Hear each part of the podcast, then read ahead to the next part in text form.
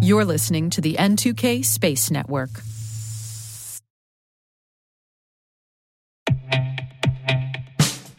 And now, a message from Cyberbit. Mastering cybersecurity is like mastering a sport. You build muscle memory through rigorous practice, then you train as a team to foster cohesion while operating under pressure. Like athletes, cybersecurity professionals thrive on hands on simulation. But traditional courses, certifications, and open source labs won't build you a winning team. You need Cyberbit. Cyberbit offers a hyper realistic simulation environment for your SOC, IR, and C suite to refine your skills, all using the market leading SIEMs, EDRs, firewalls, and WAFs they use every day. Cyberbit is offering Cyberwire listeners a free live fire exercise. Sign up your team now at cyberbit.com slash cyberwire.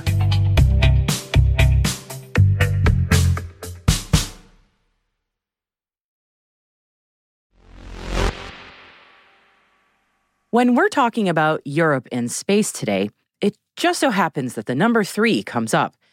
Three launches in 2023 for Europe in all – and three organizations teaming up to help the space industry secure financing more easily. It is just a coincidence, or perhaps it's luck. Hmm. And Europe is definitely trying to get in Lady Luck's good graces when it comes to picking up the pace of launches and getting more space projects financed. T minus 20 seconds to LOS speed rest. Go for. Roger roll. Today is January 30th, 2024. I'm Maria Varmazis, and this is T Minus.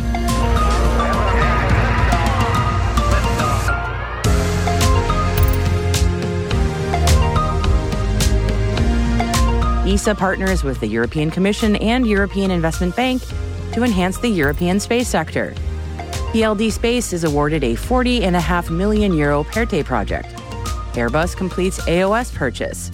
And our guest today is Yashas Karanam, director of Bellatrix Aerospace.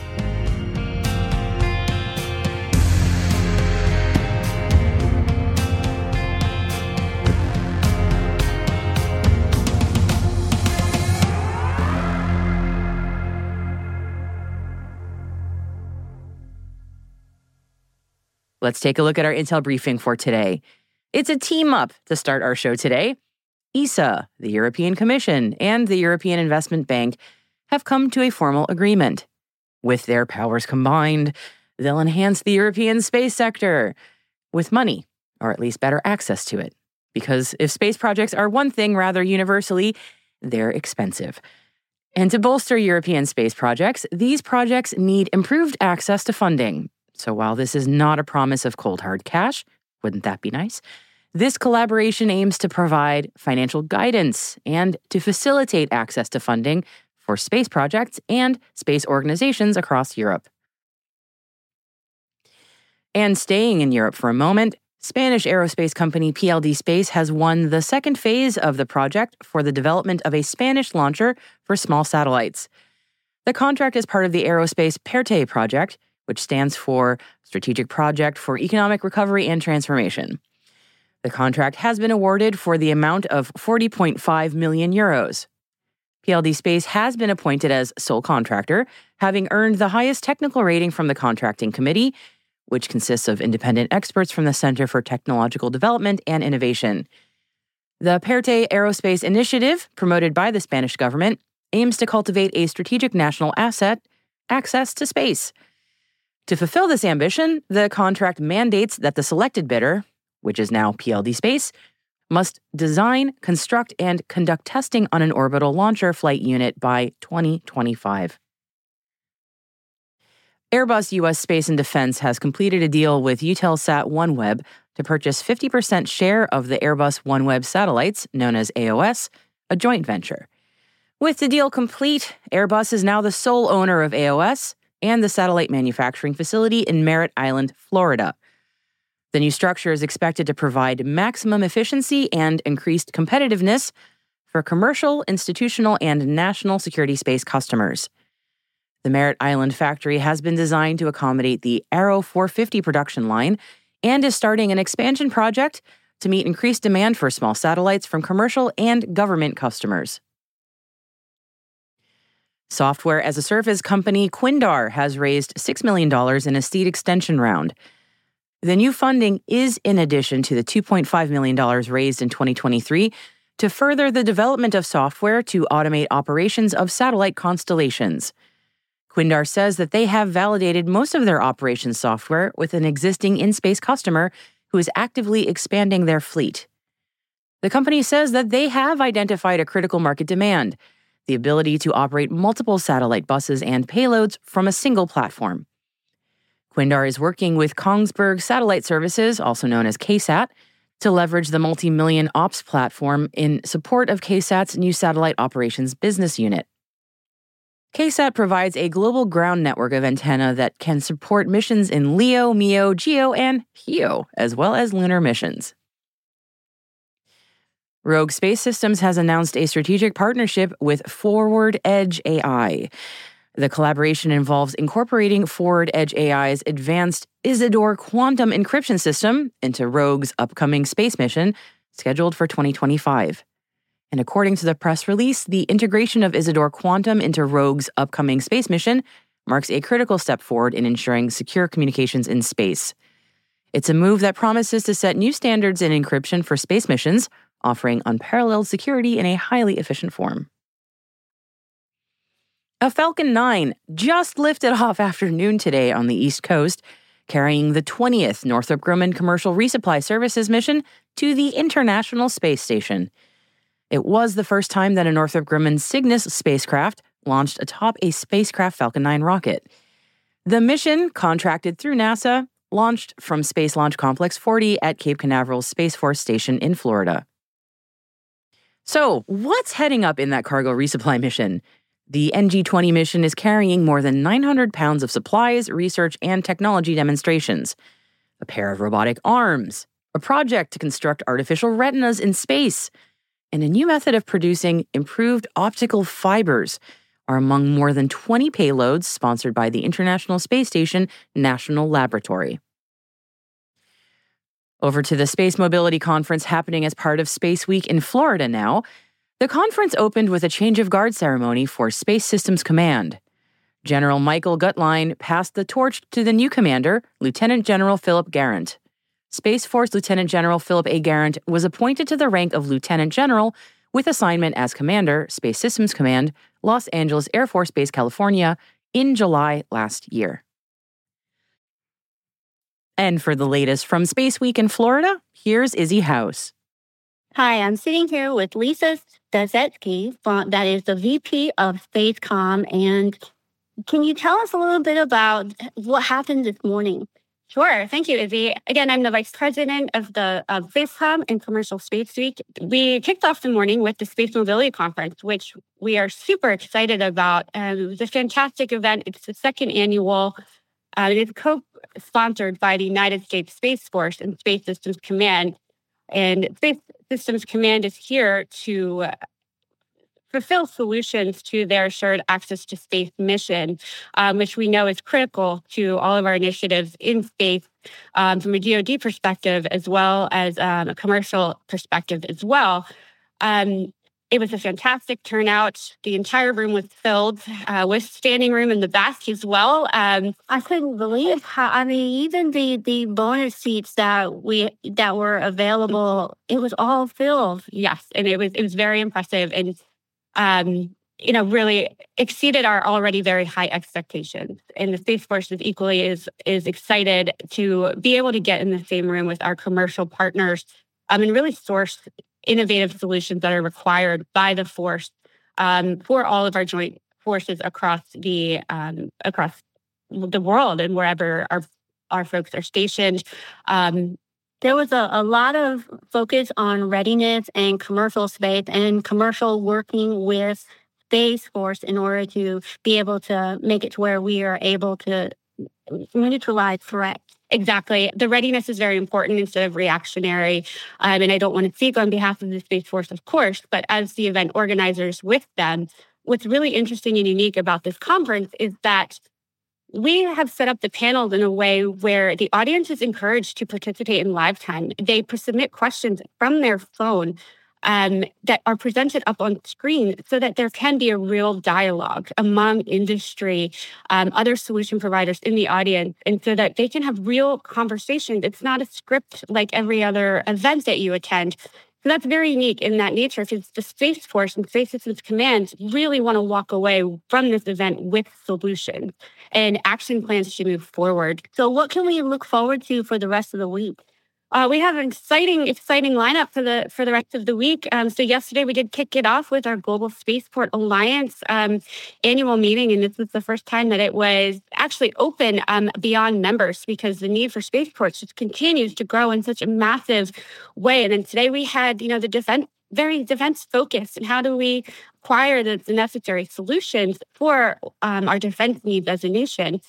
Um, and then tomorrow and Thursday, we have our SpaceCom program that we produce um, in collaboration with um, the 50th Space Congress. This event is a little more focused on the commercial aspect of things and how we take off planet technologies and apply them to bettering our planet, bettering um, humankind, and ensuring that our way of life is sustained, um, as well as, you know, of course, our NASA, our exploration uh, initiatives and getting to the moon, getting to Mars, and beyond that. And all of the programming is aligned in ways that is um, relevant to your subject matter. So if you're into the uh, um, infrastructure and the building of the infrastructure, we have a track specific on that. We also have a track um, specific to um, commerce as well. Well, I am so excited to see Jose Hernandez. So, Jose Hernandez, um, amazing person and human being. He is a former uh, NASA astronaut who applied to um, the NASA program 12 times um, before he was accepted. There was just a movie released about him, a film about his life and his journey, which is truly remarkable um, and, has, and has since done many, many, many amazing things contributing to the space industry. Um, he is now um, also the CEO of um, Tierra Luna Engineering. Um, so he will help us kick off the morning along with folks from all of the NASA centers. So, how many are you expecting for SpaceCom? We are anticipating about 4,000 people in total throughout the week. Uh, so, um, the way things are looking, you know, we don't know where we'll end up, um, but that we we're hoping that we'll be well over that 4,000 number. Um, but we're very, very excited because it is our largest turnout to date, which just really shows that our missions are aligning and everyone is really coming together and realizing the importance of face to face interaction and collaboration so that we can continue to be competitive and a leader in space. Thank you, Izzy. The first female astronaut from the United Arab Emirates is due to graduate from NASA's training program in March mechanical engineer Nora Al Matrushi, her colleague Mohammed Al Molla, and 11 American astronaut candidates will graduate as part of the NASA astronaut class of 2023. They will then become eligible for space missions, including to the International Space Station, as well as any other future U.S. led missions, such as trips to the moon planned under NASA's Artemis program.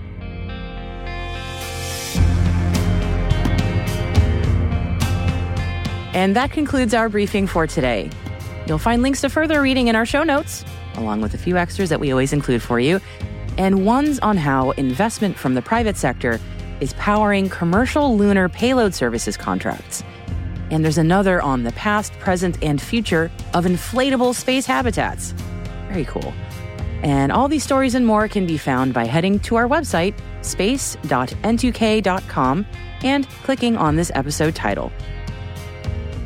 Hey, T Minus crew, if you're just joining us, be sure to follow T Minus Space Daily in your favorite podcast app. And also, if you could do us a favor, share the intel with your friends and coworkers. So here's a little challenge for you. By Friday, please show three friends or coworkers this podcast. A growing audience is the most important thing for us, and we would love your help as part of the T Minus crew. So if you find T Minus useful, please share it so other professionals like you can find the show. Thank you so much for your support. It means a lot to me and all of us here at T Minus.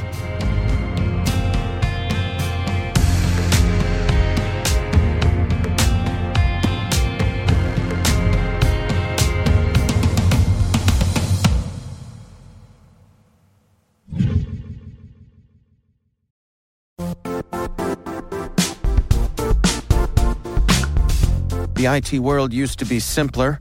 You only had to secure and manage environments that you controlled. Then came new technologies and new ways to work. Now, employees, apps, and networks are everywhere.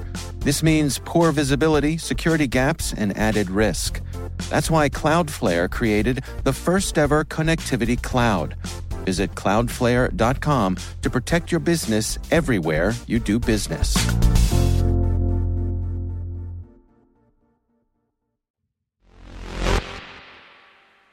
Our guest today is Yashas Karanam, director of Bellatrix Aerospace.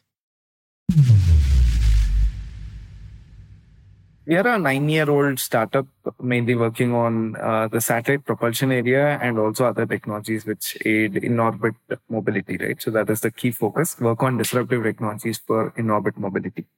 We are based in Bangalore in India and uh, our main uh, focus is on like uh, four different kinds of propulsion technologies that can cater to all kinds of satellite propulsion requirements.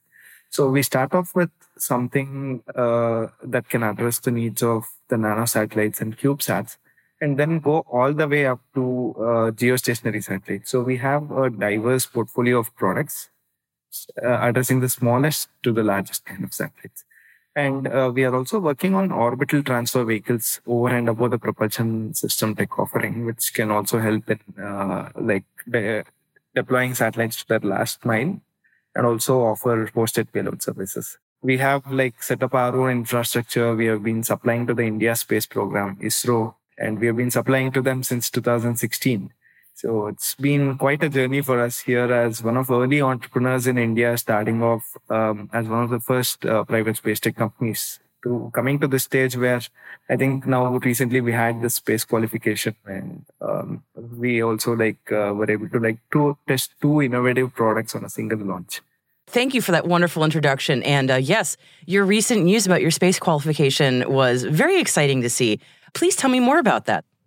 Yeah, thanks. So, out of the four products that we have developed, I think uh, all of them have been ground qualified, and we were uh, waiting for a suitable opportunity to space qualify them. So, we uh, flew two of our systems. One was a high performance green propulsion system. We call it the Rudra engine.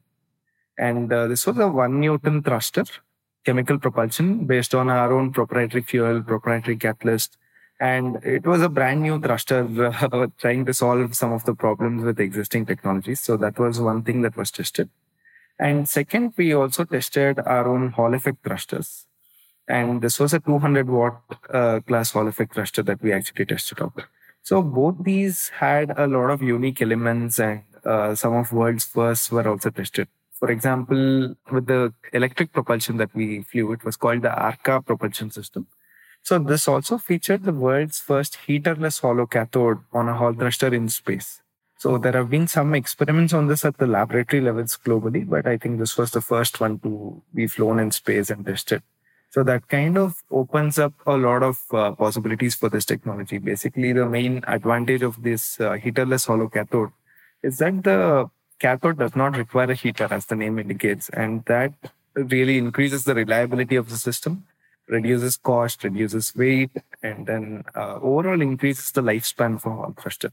So that is one of the things. Both uh, components of the qualification, uh, fantastic. Yeah. The propulsion system has gotten a lot of press, and I'm fascinated also. Green propulsion system. Please tell me more about that, what that means.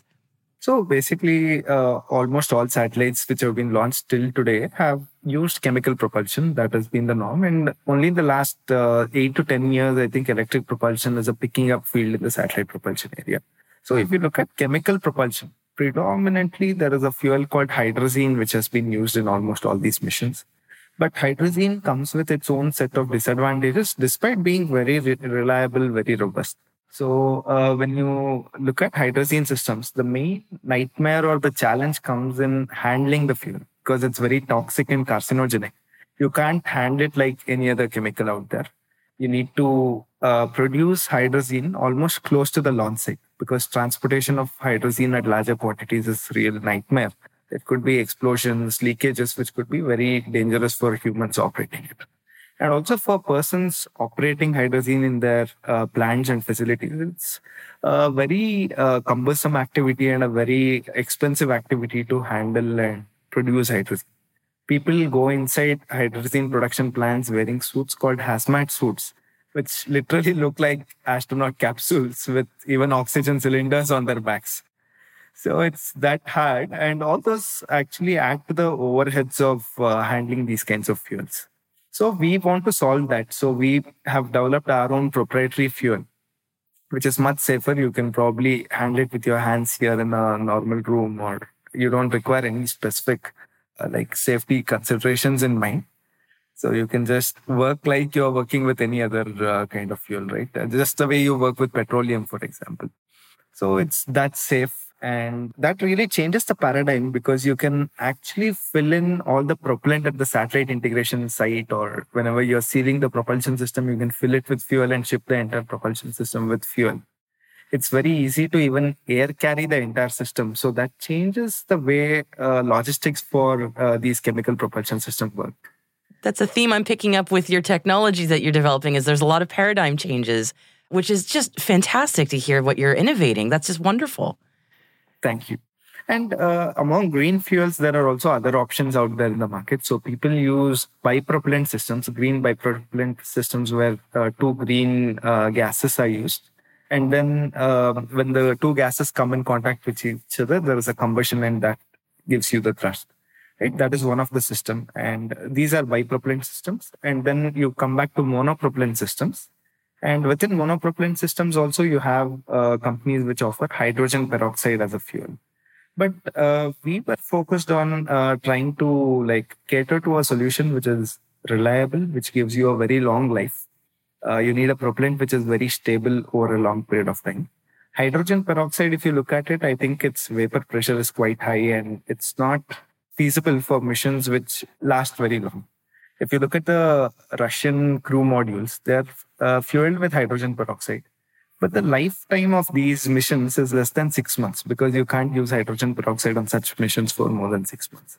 Whereas our fuel can be an effective replacement to that. And if you also look at performance, so our systems are not only greener, it's not the only the green incentive that you show to a customer to switch, but there is also performance increment. So compared to a hydrazine system, which uh, gives you 200 to 210 seconds of specific impulse, our systems can go up to 30 to uh, 250 seconds of specific impulse, depending on the size and the way you operate your system. So that's a considerable improvement in performance for a system like this. You have these innovative technologies. You've had the the POEM 3 space qualification, which just happened earlier this month. There must be a lot on your mind about potential applications or the next steps. I would love to know what what you all are planning. So I think we have been an Indian company so far. So we want to be a multinational company after this. So we want to like also work with clients in Europe as well as US and try to look at how our uh, offering can actually come in and provide value to our customers. Overall, as a company, as Bellatrix, we are a little less known in the international circles definitely known well within Indian circles because we have been supplying to Indian customers here, known in the market. But I think the goal is big. Space industry is collaborative, and then uh, we believe um, some of our technologies can fit into some of the strategic missions, and we are trying to build strong reliability into our systems. We follow almost all uh, ESA qualified standards, and and we maintain strict um, uh, quality control measures within the company as well. So our value proposition is three folds. So first, in terms of technology itself, so we are offering a better technology because ours is a new product and we built the product looking at all the shortcomings in the market, talking to a lot of potential customers who are already buying incumbent solutions and facing some issues with it. So we have tried to address all of that with our technology and at the same time promise a superior performance. That is one. And second, in terms of lead times, we are able to significantly cut down the lead times because we have like built all of this in-house. There is a complete suite of IP that we have built in-house for all our products. So uh, there are a lot of companies which buy in all the subcomponents, integrate them, and then build a complete propulsion system around it. But our approach was very different. We wanted to build every element of the propulsion system in-house. So that uh, really helps us reduce the lead time from almost like upwards of 10 months to under four months. That is the entire goal. And uh, we not only just build the technologies, we also build the facilities which are required for production of these at a larger scale. So we also have that infrastructure and facility chain with us in house, which can help us both manufacture and test these systems in parallel. So that is there.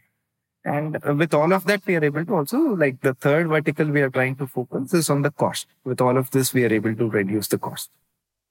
Yeah. So, what kind of customers are you looking to support? If someone's listening and goes, uh, "That sounds like that's the solution for me," who are you looking for? So, anybody making a satellite, right? So, we can want to target every satellite manufacturer, be it a government operator to maybe actual governments or even the satellite constellation players. And uh, we also can be good partners for even university satellite missions and all of these.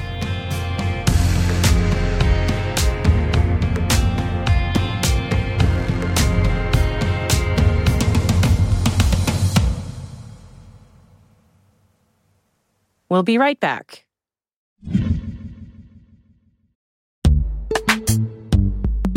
And now a word from our sponsor, Netskope. Netskope is a worldwide leader in SASE and zero trust. Its unified platform, Netskope One, provides optimized access and zero trust security for people, devices, and data anywhere they go, helping customers reduce risk, accelerate performance, and get unrivaled visibility into any cloud, web, and private application activity. To learn more about how Netskope helps customers be ready for anything on their SASE journey, visit netskope.com.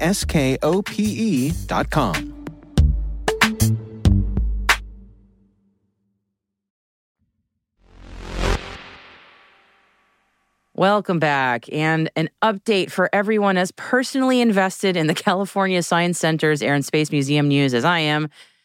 The Space Shuttle Endeavour is now vertical and basically fully stacked again for the first time since May 2011. Much like my grandmother's living room furniture, the shuttle was fully wrapped in protective vinyl in advance of its big move. And this was just to protect it from the elements and pollution.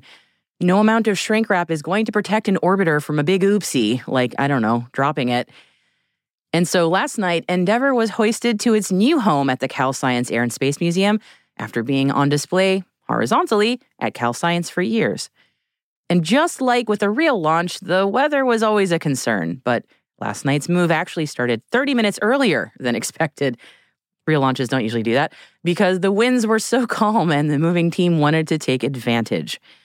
And it took two cranes, one of which was 450 feet tall, four excruciating hours to slowly, slowly lift the Endeavour 200 feet into the air and then rotate it and then lower it back down again into its new home, stacked with a real shuttle fuel tank and two boosters already waiting for it. This was a surgical maneuver with an orbiter. And at one point, the rudder got within 20 feet of a platform, but thankfully, all is well. My proverbial hat is off to the crane operators working this one. I cannot even imagine how nerve wracking that was. Most high stakes claw game ever. So, yes, as of the wee hours this morning in LA, it's official. Endeavour is in position in her final home, and everything is looking good. Now, the work begins to actually mate the orbiter to the fuel tank and remove the crane attachment from the orbiter. And then the shuttle will be freely standing on its own. And then the work building the 20 story Oschin center up and around it will take a few years. So it is off limits to the public for a good while. You'll have to wave hello to Endeavour as you drive past on the Harbor Freeway.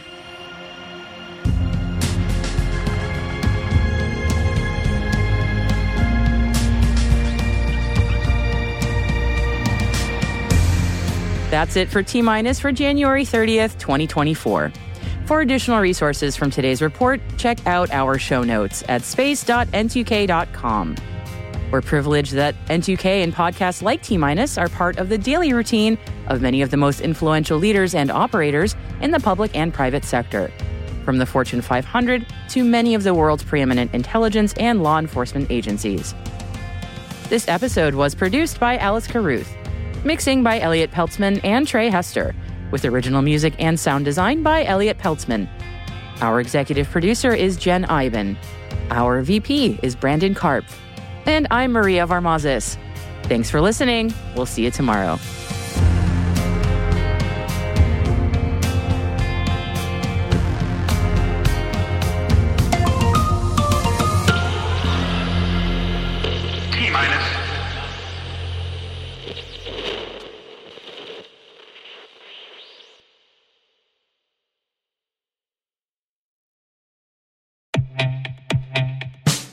And now, a word from our sponsor, Syxsense. Syxsense provides award winning cloud based automated endpoint and vulnerability management solutions to streamline IT and security operations. With its advanced platform, businesses gain complete visibility and control over their infrastructure, reducing IT and security risks and optimizing operational efficiency. With Syxsense, you'll get real time alerts, risk based vulnerability prioritization and remediations, and an intuitive automation and orchestration engine so you can focus on your core business goals. Confident in the knowledge that your enterprise is secure, compliant, and running smoothly. To learn why enterprises choose Syxsense, visit syxsense.com.